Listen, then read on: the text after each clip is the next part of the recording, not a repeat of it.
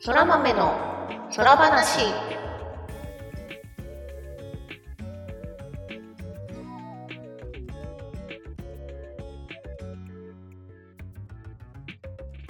そら豆の空話第11回をお聞きの皆様、そらにちは、ターニャです。空日はグミグミです。空豆の空話はゲームが大好きという共通点を持ったターニャとグミグミによる雑談配信です。ゲームや趣味の話など多岐にわたってお送りしていきます。はい。いやー、11回です。今週はいかがでしたか いきなりですね。はい。えっ、と、今週はですね、あの、1月29日土曜日から秋葉原にあるスクエアエニックスカフェっていうところで FF14 のコラボが始まったので、ちょっと予約をして、はい、コラボ飯を食べに行ってきました。いいなはい、私の割と大きなイベントでしたね。ー。うんうんうん。あのスクエア・エニックスカフェご存じない方もいると思うんでちょっと説明するとですねまあその名の通りスクエニさんがあの運営しているカフェで、まあ、期間期間でその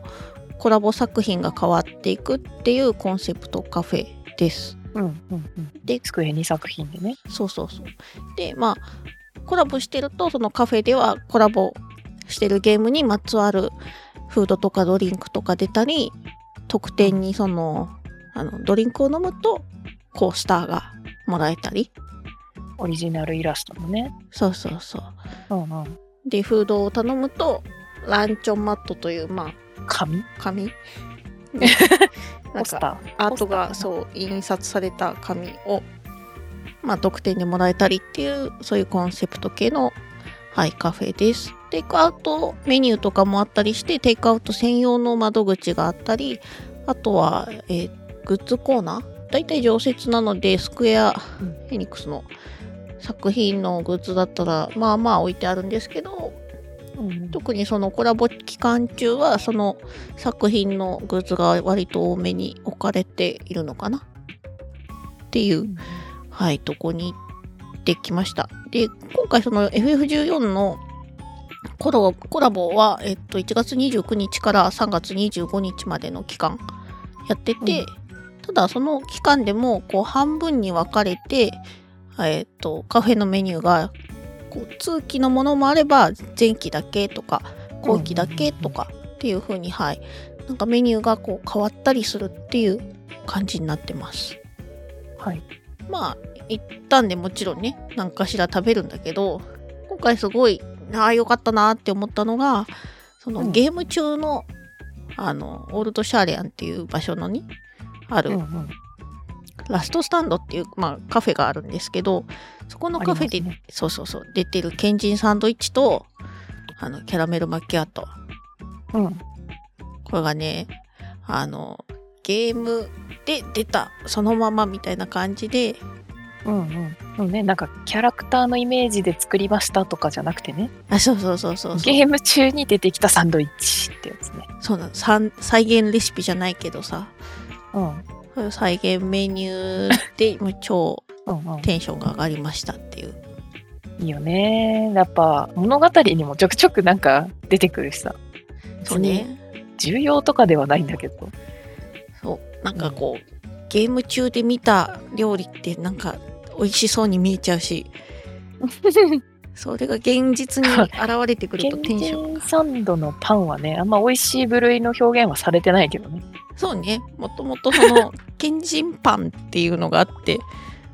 そうそうなんか万能栄養食みたいなそうあの手早く効率的に栄養が摂取できるただし味は保証しないみたいなねそうそうそうなんか賢人の皆さんそういうところがバガバみたいなそうそう なんか賢人の皆さんってその知識を集めるのね、うん、そういうなんかよくできる人なんだけど栄養取れてればええやんみたいな感じで味がなんていうかいまいちそうなんかみんな無言になるらしい味してるってうまあね、現実にも完全栄養食ってなんかちょっとこう、美味しいとは言い難いのいっぱいあると思うけど、あんな感じだよなってイメージしながら見てるけど。えそうねあのゲーム中にそのけんちんパン作る時もさ材料に魚があるんだよね、ある。ニシンだっけなんだっけなんか、そうそうそうなんかなんでっていう。まあ栄養的には必要だよね。わかるっていう。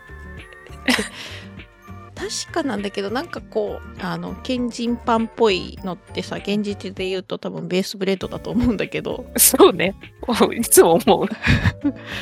あれもほらさまざまな栄養が入っててこのパン一つで一食分の栄養素取れますみたいなそうね。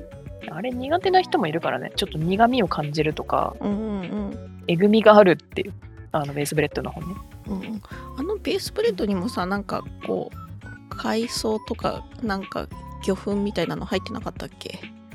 これはちょっなとん、かね、そのパンの材料か、みたいな感じのが入ってる。うん、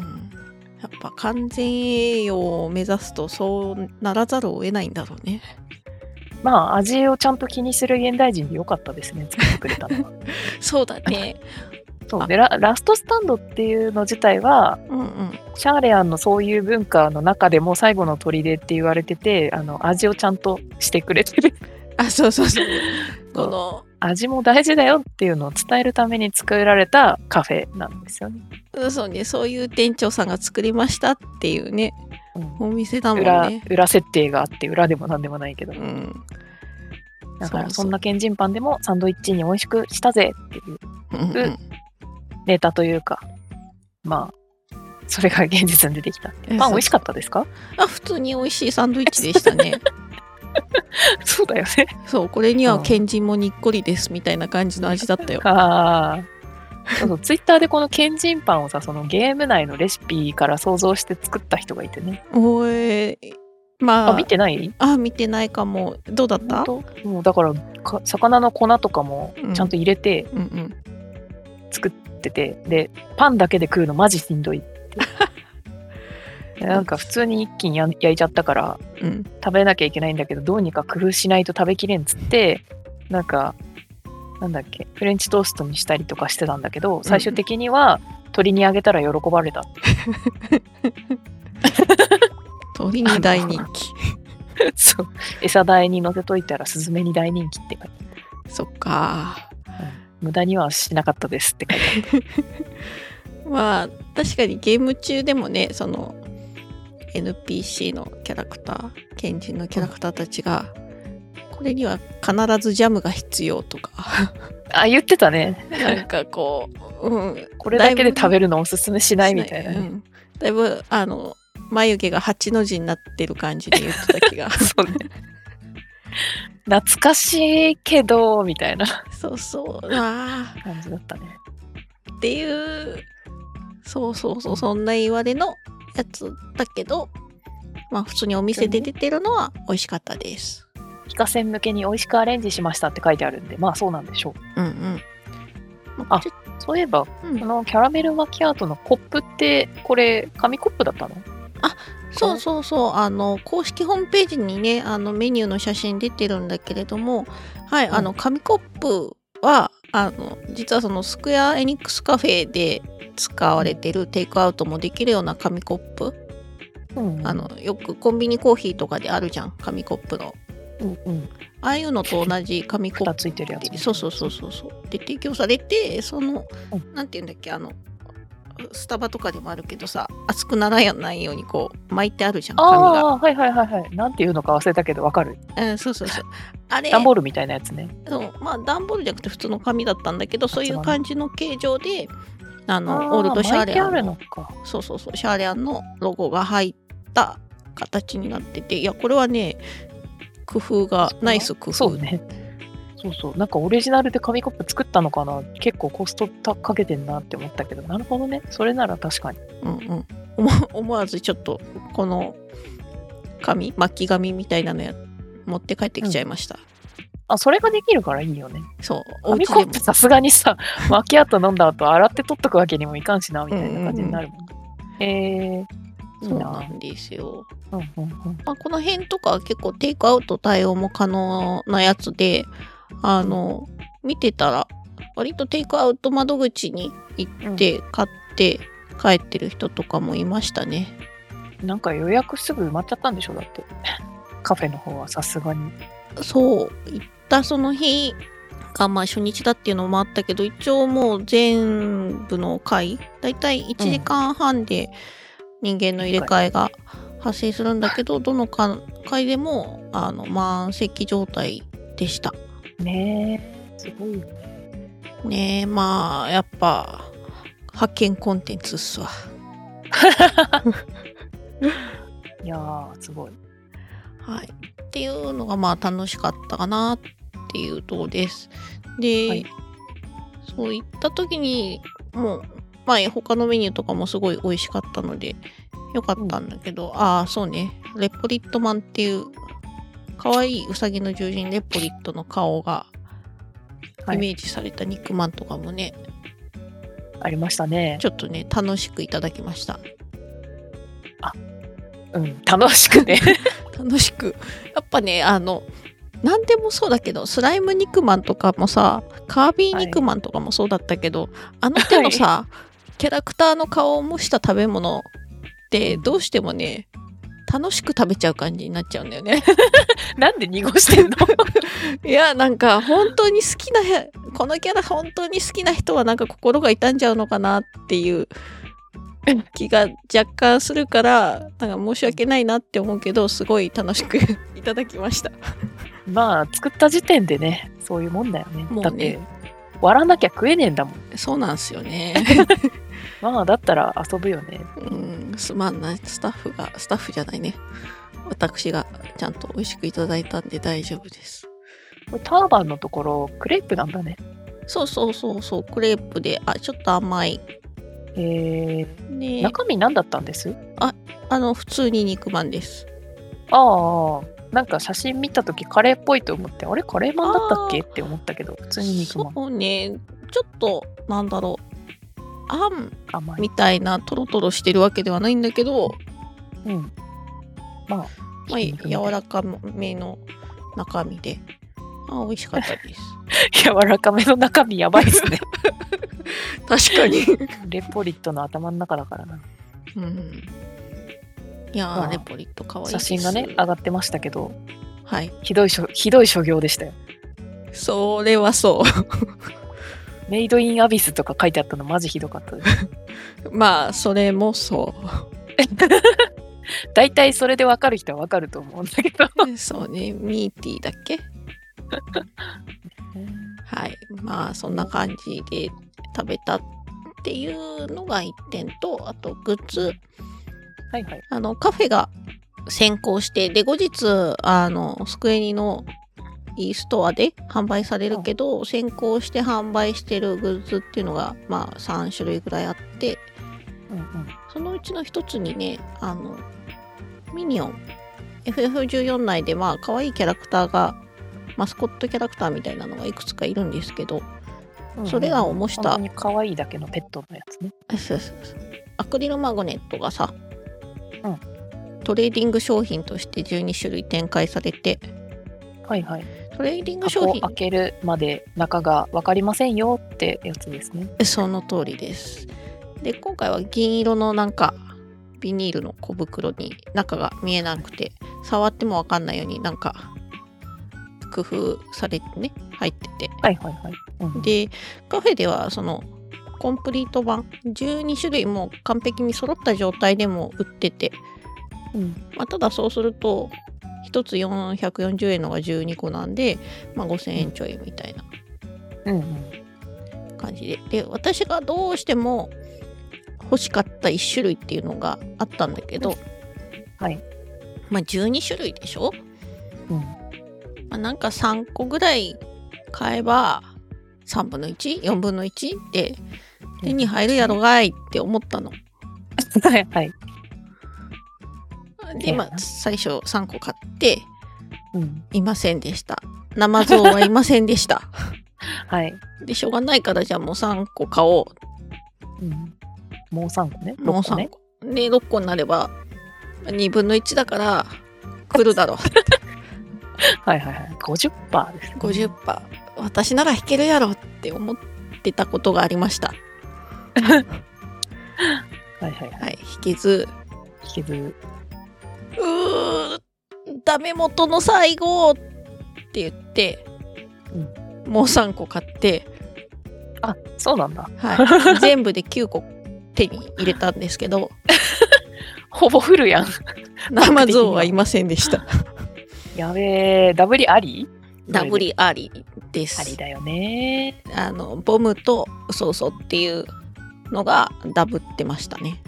カワウソのキャラクターね。そまあ、カワウソもね、人気だけど、可愛いから。うそう人気ででやっぱそういう商品とかがあるのでこのトレードっていう文化があるところにはあるんですけどその自分が出たのと 他の人が出たのなんか交換こしてうん、うん。ウィンウィンの関係になる仕組みトレード、はいはい。でうん。トレーディング商品って本来はそうなはずなんだけどね。まあねうん。箱買いしてコンプして遊ぶやつじゃねえんですよ。いやでも私は思ったよ12分の9当てらなくて ガチャは悪い文明だとみんなな、10連ガチャで学んだ だろう。いやガチャをね引くことが楽しいってことを学んじゃった口だったかなそっちか。いやほんといやでもねほんとでも最初から全部買っときゃよかったのにはね思っててもう諦めようかなとかそもそも初日だからさ買ってる人も多くないしうんうん。朝、朝の回だったんだよね。そう台紙もあれあのネットとかで販売されれば、うんまたなんかこう交換とかのね希望とかが出てきてうんする機会もあるかなって思ってたんだけど、まあ自分がその参加した回の次の回が終わる頃ぐらいに私ちょっとお店の周辺でちょっとトレーディング張り待込みちをしようか張りな込み。 そうあの、スクエニカフェの斜め向かいにトレーディングエリアっていうエリアがもうちゃんと作られていて、はいはいはい。ちゃんとね、ちゃんとね。 そう、あの、他のお店に迷惑をかけないように、ここでだったらトレーディングやってもらって大丈夫ですからっていう場所がうんうんあって、優しい。でも大事だよね、そういうの。そうね、他のお店に迷惑かけちゃうのはね、良くないから。うん。まあそこで待ってたんだけど、うん。この グッズコーナーで買って出てくる人も例えばなんかあマグネット買った人でさなんかお友達同士で来てた人はなんか12個買って「あー何々が出たわーい」みたいな感じでもうさっさとね立ち去ってくの。うん。そうね。もうねどれが欲しいとかっていうね。そうあんまない。なければねもう別にあのゲームやってる人からしたらさ「あうんこれあれが出たわかわいい」でねもう終わる、うん終わるんですよ 本当は。そうね。いやー、モーグリ欲しかったけど出なかったなーぐらいでね。そうでもまあカバンクルも可愛いしいっかみたいなそうそうそう。ナマズが欲 しい私はナマズが欲しかったそうね。どうしても。でまあ待ってたら、うんそこのエリアに一人お姉さんが買ったマグネット、何個かなもう5個とかなんかちょっと多めの数をこう開封しだして、おもう私はチラッチラッチラどころじゃないでしょ、多分。多分ねガン見してたかもしれないねギロンあー、今、その袋開けました。開けました。もしかしてトレード希望されたりしますかみたいな。で、ちょっと、そわそわってしてて、まあ、うん結局、あの、トレードとかされますかみたいな感じで聞いたら、た。うん。その人は、どうしてもファットキャットっていうね、ムニムニした猫のキャラがね。そう、大人気なデブ猫ちゃんがいるんだけど、うんそのキャラのマグネットがどうしても2ついるみたいな話をされていて、うん、うん。あ私ファットキャットは引いてて、うんもうこの子は可愛いからお家に持って帰ろうトレードにも出さないって思ってたんだけど、うん そういうことであればってスッ欲しいものが手に入るのであれば、そう、いくらでも出しますよ。うんっていう話をしまして、はいはい。で結局お姉さんは交換できるナマズを持ってなくてでお姉交さ換んできるな、まず。 まあ、そうね。あそのお姉さんにとってあのトレードできる欲しかったやつは持ってなかった。残念ながら持ってなかった。そうそうなんか1個持ってたかもだけど、うんまあそれはあの確保しておかなくちゃいけなかったはいはいはい。でお姉さんは猫がもう1匹欲しいで、うんもう1回並ぶ並んで買うつもりだっておっしゃってたのでじゃあもし出たら交換しましょうっていううんうん。のを取り付けてまあ私はマッチお姉さんは戻ってきて、うんお姉さんはフルセットコンプ版を買ってお りえー、そあれうそうなの みたいな感じに私はなっちゃったんですけどまあ私がなんかこう交換したいからとかいう理由で買ったわけじゃないと思うんだけどうん。でもなんとなく申し訳ない気持ちになり、うん交換してもらってありがとうの気持ちでうんプラスアルファちょっとダブった子もうんうんお。姉さんにもらってもらってはい。もうホクホクしてめでたし、めでたし。 「本当ありがとう本当生じゃ欲しかったから本当にありがとう」っていう、うんいやーそれねいいね思い出ができたからまだよかったけど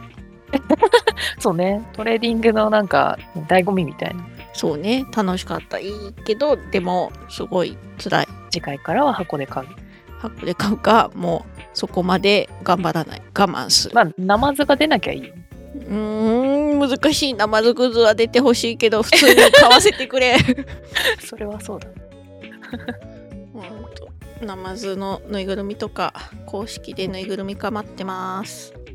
まあ何か機会があればねその自分が好きなコンテンツやってる時とかに机にカフェ行ってみるのも楽しいのではないかとああ、そうね。あのコラボカフェ系って、まあ、今、割とメジャーな、なんだろう、業態みたいになってきたけど、そうね増えてきたね、そう、渋谷にもあるし、池袋にもあるし、まあ、ちょっと閉じちゃったところもあるけどね、コロナ禍で。うんうんうん。まあ、でも、やっぱこう、自分が好きな作品が現実に目の前になんかいろいろ、こう、形になって出てくるのは嬉しいよね。うん嬉しかった楽ですしい。うん。いやー、いいですね。はい私もグッズ、普通にオンラインで発売されたら買うつもりですが。いやおすすめですどれもうん。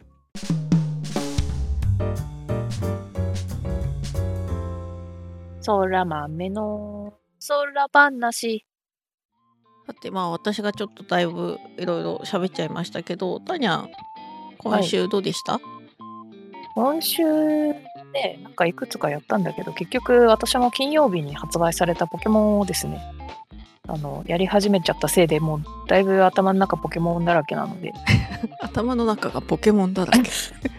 だってもうなんか何匹いるんだかわかんないけど、300とか400とか、そんなにいるんだ151ではなくなったからね。あーまあねだいぶ前にそうだよねそポうケそうモでンレジェンドアルセウス、はい、レジェンドアルセウスやり始めちゃいましたなんかもうオープンワールドなのと、うん予告のムービー見てたらかなりアクション要素というかもうアクション RPG 寄りだったのでうんうんあのに私苦手なんですよねやっぱあの単性でやってくバトルとかじゃない RPG が結構苦手でうん、下手くそなんで私もなんで、そう。だし、まあ、綺麗なグラフィックの 3D フィールド、酔っちゃうから、うんうんうんまあ別にいいかって思ってたんだけど、んギリギリ金曜日、まあ発売になったせいで0時からね、遊び始めてる人はたくさんいるじゃないうんうんで、まあ、会社の人も、まあ、昼休みにあの最初の導入だけやりましたなんかめっちゃポケモン探検なんだなんだっけポケモン探検団違うないやまあでもそんな感じのさえーっと試練風来の試練みたいなあのあれなんて言うんだっけ不思議のダンジョン系はいはいはいのやつがポケモンにもあるんだけど、まあ、それも私はもうやってるんだけどあれかえっ、とポケモン不思議のダンジョン空のそう探検隊ね名前そんな感じだねそうそうそうまああれの導入みたいって聞いてあなんかちょっとワクワクする感じだみたいなうん不思議のダンジョンは大体あの主人公あの人間なんだけど異世界転生してポケモンになっちゃったみたいなやつなんです よ、そうなんだへえうん、そう全然知らないあれ僕の体がピカチュウにみたいなへえあいいね。まあまあそうそうそうで、まあ、実際今回もあの現代のダイヤモンドパールの世界の主人公が、うんなんか知らんけどオープニングからいきなり時空に飲み込まれててうんうんでこうこの先行く世界でポケモンを全部集めるのだって謎の指示を受けて うんうんあの過去の、えっと新欧地方ダイヤモンドパールの舞台の新欧地地方の過去の世界に飛ばされるっていうところから始まるんですね。うんうんうんまあでそれ聞いてああ面白そうだなって思ってたら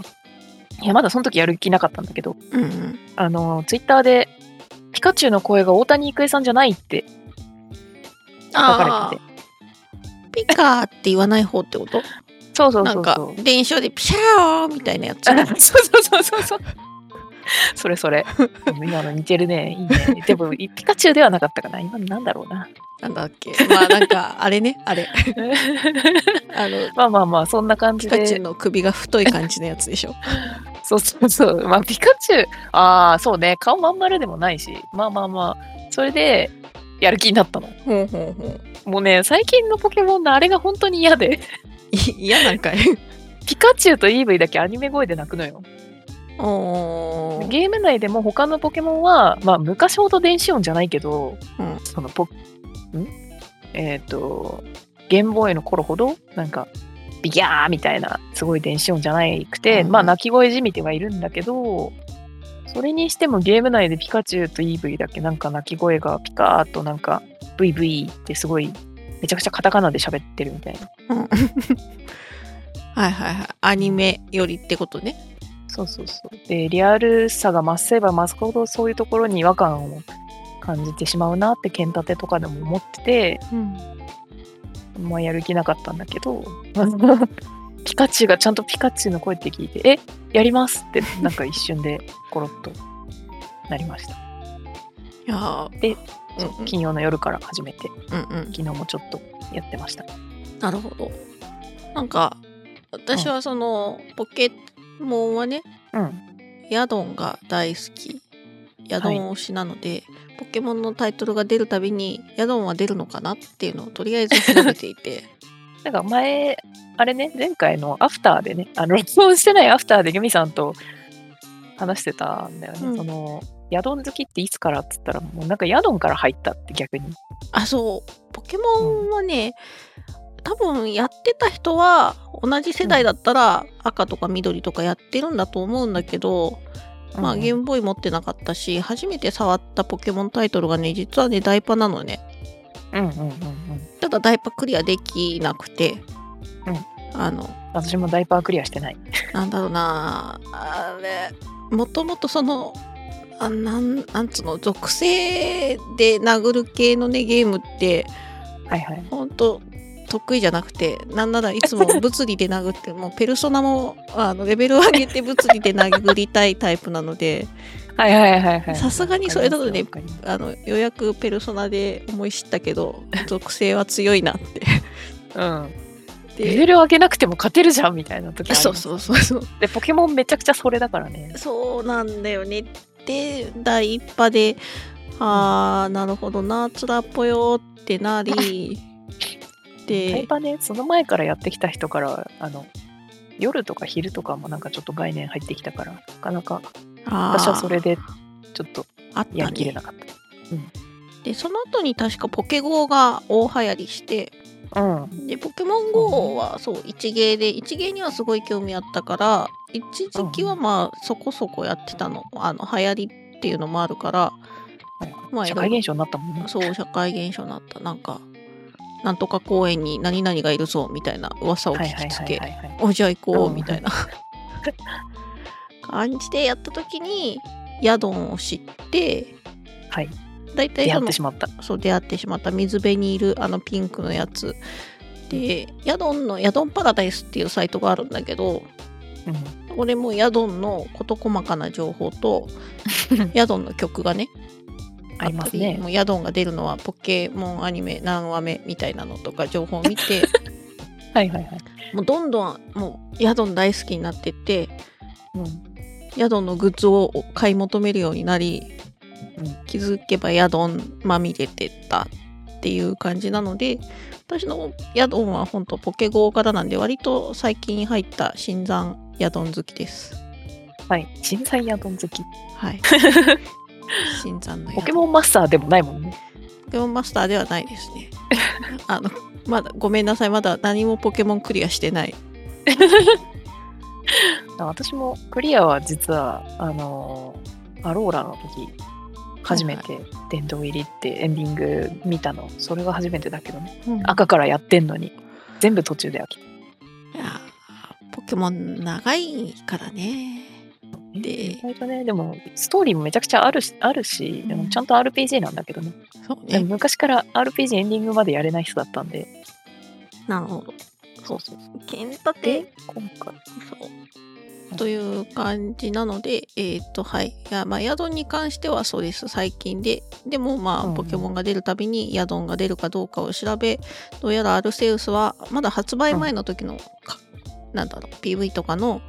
うんあの、内定ポケモンまとめサイトみたいなところを見て、はいはい。あ、ヤドンはいないんだと思って。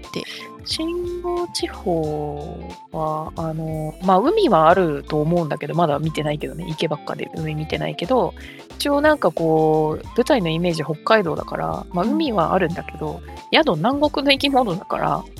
そうね、アローラ地方にいるぐらいだもんね。うん、ローラちょっと南寄りなんだよ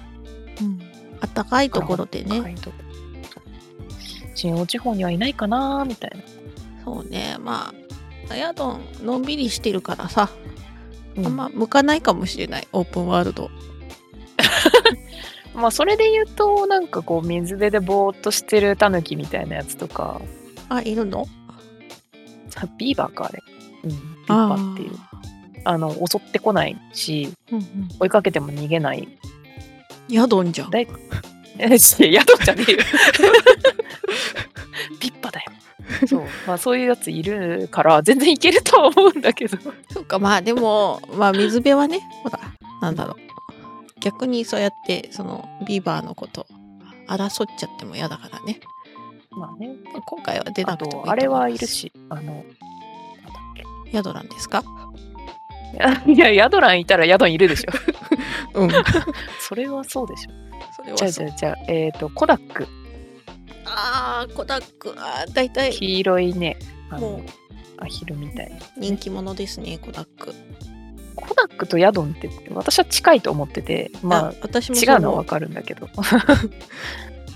やでも大体エスパータイプで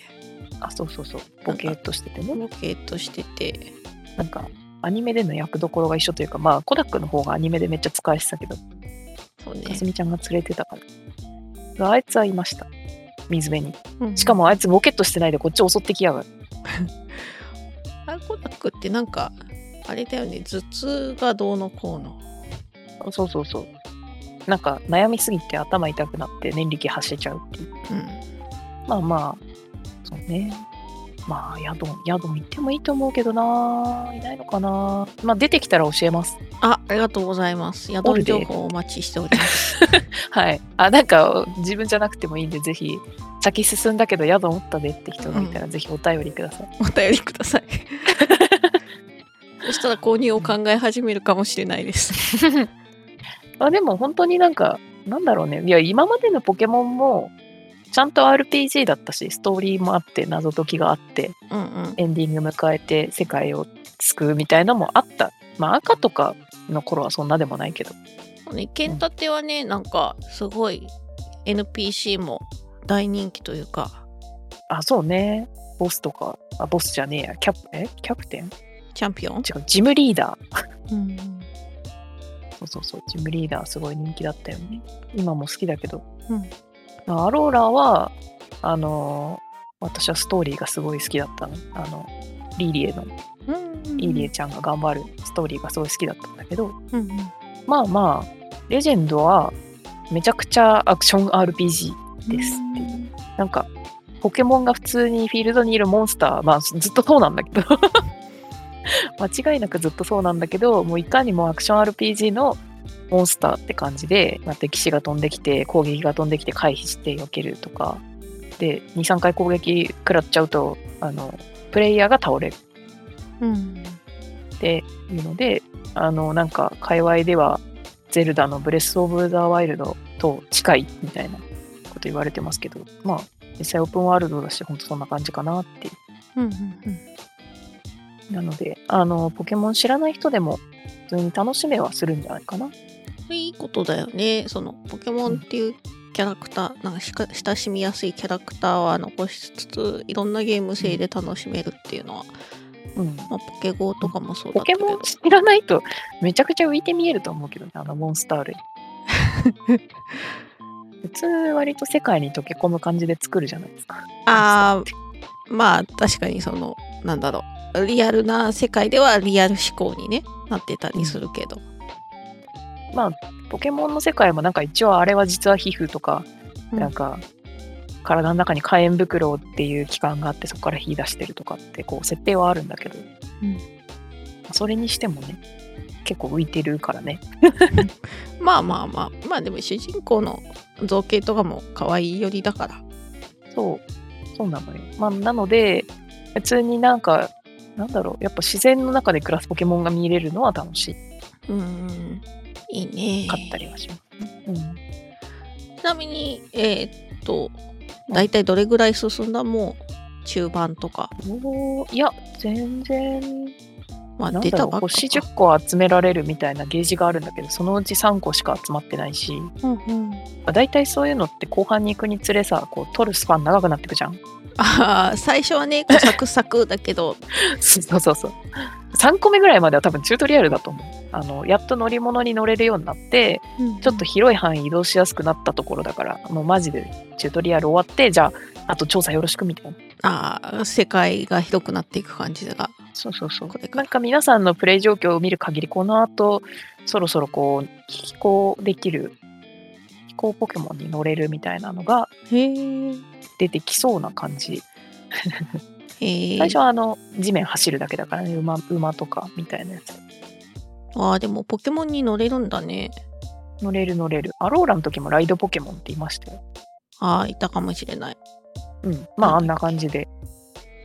全然それより昔の世代だけど、笛吹いて呼ぶと来るうん、あしかも自分が持ってる手持ちのポケモンじゃなくてなんかそのエリアの神様の使いみたいなちょっと特別なポケモンが手伝ってくれるっていう設定になってる、ああなるほどうん、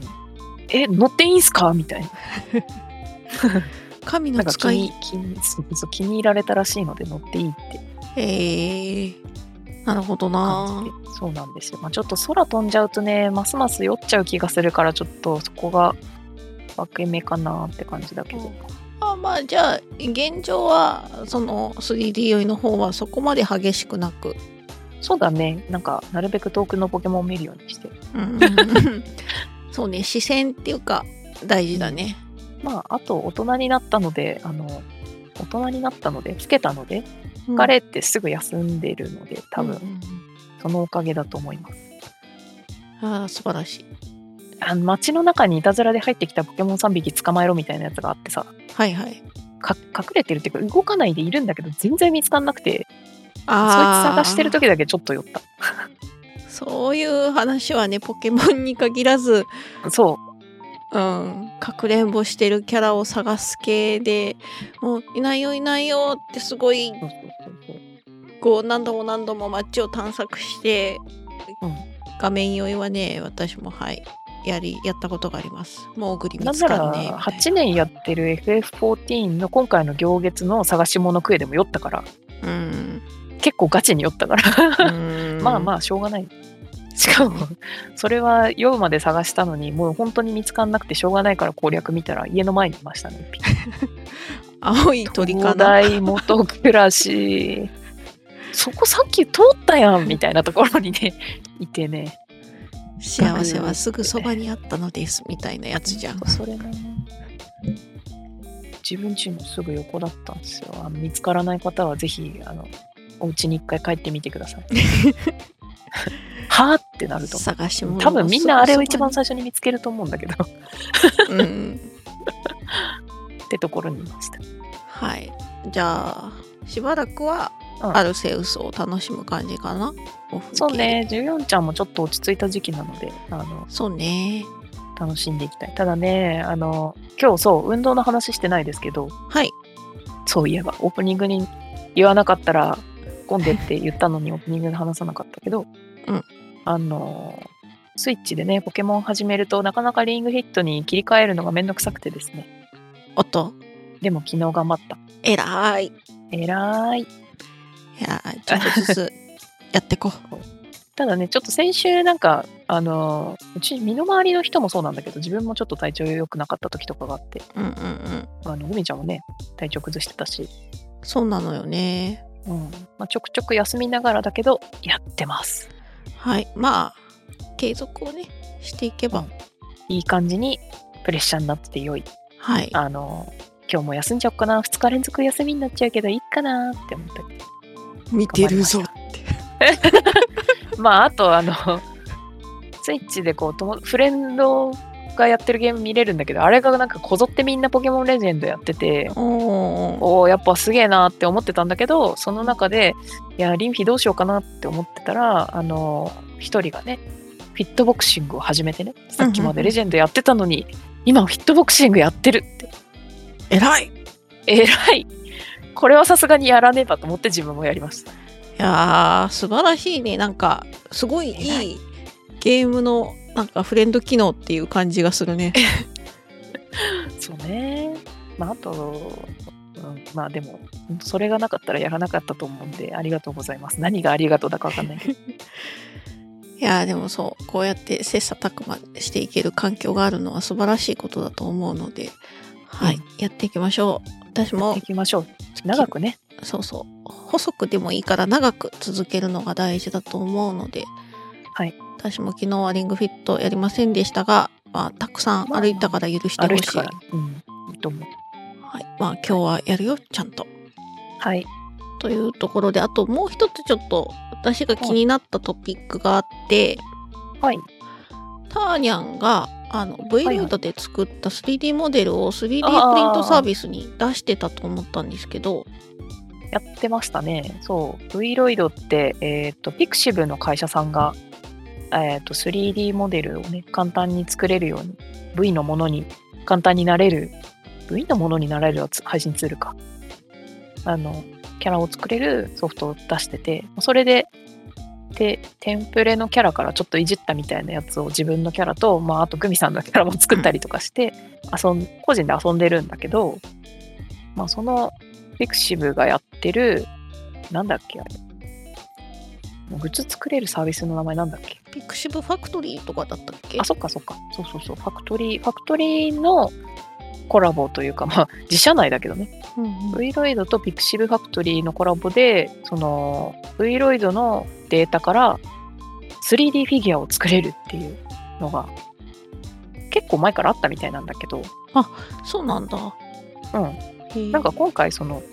作ると背景台紙が背景台紙がついてくるよっていうはいはいはいキャンペーンでメールが来ててあそんなフィギュアとか作れるんだってまあ私はそこで知ってうんうん見に行って楽しそうなので自キャラで1個注文してみましたおおえあのキャラクターはターニャンキャラターニャンキャラあのグミさんも見たことがあるやつあの癒し手の癒し手のそうそう T シャ癒ツし手 T シャツ着てるまああれ T シャツは絵描いあの文字書いただけだしズボンと靴はプリセットのやつだけど、うんまあなんとなく形というかポーズつけてそそれもそれも V ロイドスタジオ内でポーズつけて 3D 用のん 3D プリントサービス用の出力をするってメニュー選ぶともうそれでできるうんので何のポーズにしたっけなんかなんかポーズつけたけどうんうん適当にで1 0ンチ1 2ンチ1 5ンチってあってあーフィギュアの身長的なそうそうそうそうあってまあ座りポーズでも全身が1 5センチぐらいになるまあ座ったらだから5センチとかうん3センチ3センチになるのか5センチぐらいになるっていうあの形と料金なんだけどあの15センチのね、一番でかいの作りたかったんだけど、さすがにね、あの2万7千とかするんですよ、そこまですると。 おだいぶいい値段ですね そう。10センチ9900円なのね。おおまあ1万円以内だったらみたいなそう、5センチプラスでそんないくか、みたいなところはあるんだけど、まあまあ、ねまあね、立キ体だャかラらも適当にそう作ったやつだし、うんまあ、記念品みたいなもんだから、一番ちっちゃいのを作ってみました。おーいいじゃん、うんいやほんとねそれ届いたらちょっと見てみたいんだよねそうどんね、なまあ、写真はあげると思うけど、 半月ぐらいで届くみたいな、半月 ?20 日ぐらいって書いてあった、うんうんうんうんそうで今私目の前にあの14の双子のアルフィーノとアリゼのあのフィギュアが飾ってあるんでそれに並べとこうかなと思って、えー、いいなぁ 頭のサイズ全然違 うけど3頭身ぐらいのフィギュアなんででもサイズ1 0センチぐらいあるから身長は同じぐらいなの頭身がおかしなことになるあーでもそっかなんかああの V ロイドでキャラクターを作ればどうとでもなるからなんかその三頭身キャラを作れば、まあ三頭身キャラとして出力されたりもするのかまあで、きるんじゃないかなあのそれっぽいうんなんだろう商品画像はちょっとないのでなかなかわかんないけどうんうん。えーでも、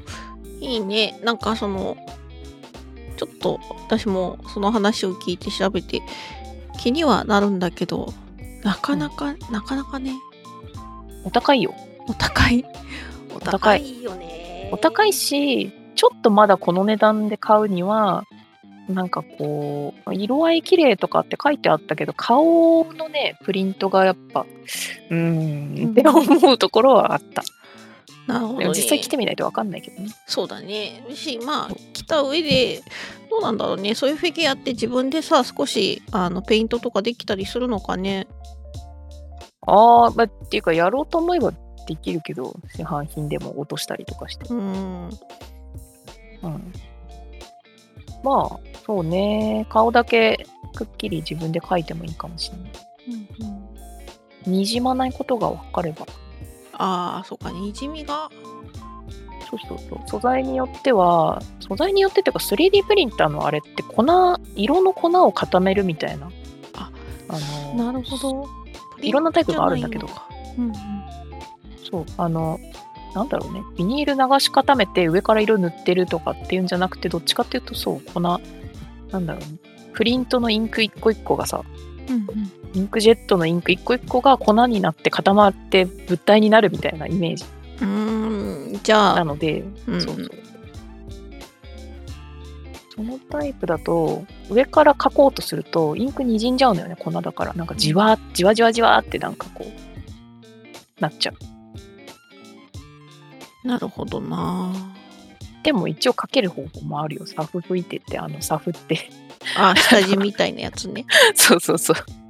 灰色のスプレーをね全身に撒いて自分で全部色抜ける抜く塗るとか ああ、そまあそこまでしなくてもマスキングテープで髪の毛を色分けしてやりたいとこだけ作吹いてとかまあやろうと思えば うちにできる多分あれはあるんだけどまあ、なかなか、うーん難しいね。そうまあまあ普段そういう遊びをしてる人じゃないと難しいかなって気がする、なんか目だけこうはっきり描き直すとかね暗いだそっうたそらうそれはしたいんだよねなんか色が綺麗に出るようにこうどっちかっていうとグラデが得意なインクというかなんだろう色の出し方だと思うのね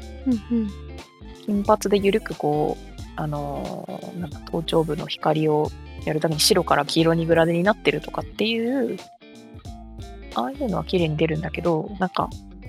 目のさまつげがくっきりとかっていうのが逆に不得意というかうんなんかそんな感じに見えたよあのフィギュアのイメージ画像を見た時はいはいそうだなんねでそこだけ自分でなんとかできればもしかしたらいい感じになるかもね、まあじゃあ言うて T シャツ短パンのなんか雑な人形ですけどいやいやいやいや、我々の大事な、あれ、衣装よ。そうね。はい。ああ、じゃあ、届いたらぜひぜひ、ちょっとアップしてもらってですね。私も見てみたいんで、ね楽しみ楽しみそうこういうのはねにしてま待すってる間が楽しみなんですいや来てからもきっと楽しみが増えると思いますけど、 うんなんかいろいろご飯写真とかにいっぱい写り込んで撮ってああー確かにやっていこう、うんなんかあれだね2ちゃんとかでこう俺が撮った写真って分かるようにさげてほしいあれねねハッ ID シ買ュハっッシてュるみたいなそううん ID つけるみたいな感じで、そうそうそうこれは間違いなくターニャさんの写真です そうだねこのフィギュアは世界に一つしかないからってそうだねああそれはいいねなんかこう楽しい作った理由にもなるし、うん うんいやまあ自分が作ったそのなんだうん画面中のものがまた現実に出てくるっていうのがそう立体になるって嬉しいよね嬉しいね仮に本を作ったとしてもさ PDF じゃなくてやっぱ印刷して手に取れるとちょっとねまた感慨深かったりするしうんいやーちょっとじゃあこの件に関してはまた届いたらはいぜひぜひちょっとお話ししてほしいうんねみんな V, v の体は結構簡単に作れるぞもう V ロイドね私も少しあのタニアに作ってもらったモデルをなんかロードしいじて、っちしたいやあんまそこはいじいじしなかったけど、まあ、せっかくだから自分も一からうんなんかもともとそのなんだろうプリインストールされてるモデルみたいなのをちょっといじって、はいはいあこんな風に変えられるんだっていうのを見てみたけど、うんそこで作ったモデルでねあの何アニマイズあそうねカメラで自分の顔をうんうん映して、あのモーション反映キャさプせチるャみたいなーしてくれるやつそうそうそうあれはちょっとね楽しかったから結構いろいろ種類あるけどね最近なんかね手の動きも取ってくれるやつとかも出ましたしそうねあったねそういろいろねやりたいんだけどね PC のスペックがみたいなところは若干あります まあねそうねカメラ動かしてモーションキャプチャリングして録画してまあなんならリアルタイムで配信してってやるとなかなかね、つよつよ PC じゃないと厳しいところが化け物ってほどじゃなくてもいいんだけどねゲーミング PC ぐらいのスペックが欲しいよねうーんそうねちょっと私持ってるの性能はいいけどノート PC だからなかなかああ同時処理苦手そうだよねそうねさすがにグラフィックゴリゴリがきついうんうんうんのでまあちょっと、これでもね昔より簡単というかそのうん負荷も多分減ってるんだろうけど、そうね動かすだけだったら全然できるっていう感じはあるのであのせっかくだからターニャンが作ってくれたモデルでまた遊びたいですねそうねろ一個録画したの編集しないでほっといてるし ね 私いやーう動画のね編集は大変だからま あ無理せずっていうのとあとファイルが超でかそうっていうのとあそうそうそう編集がね編集するまでにファイルが開かんっていう ねちょっと長く撮りすぎちゃった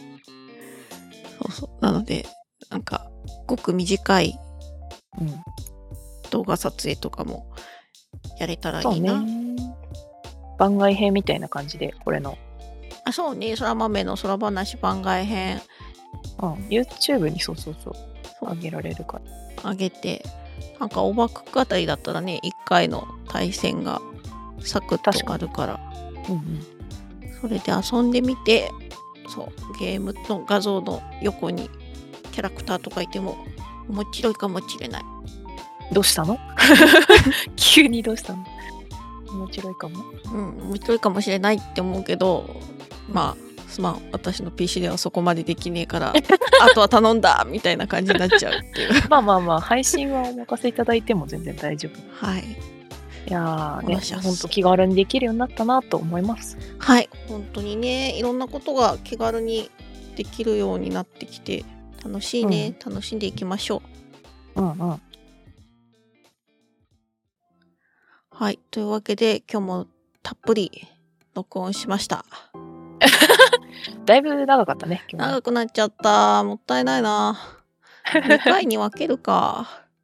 もうラジオちょっと長めにしたらいいんじゃないのまあそれもあるね今回はいろいろ話しちゃったっていう感じではいはい。では、今回はこれぐらいにしておきましょうか。とりあえず。はい。はい。というわけで、えっ、と、今回はこれにて終了。終了です。はーい。それではまた次回。ターニャと、グミグミでした。ままたねー。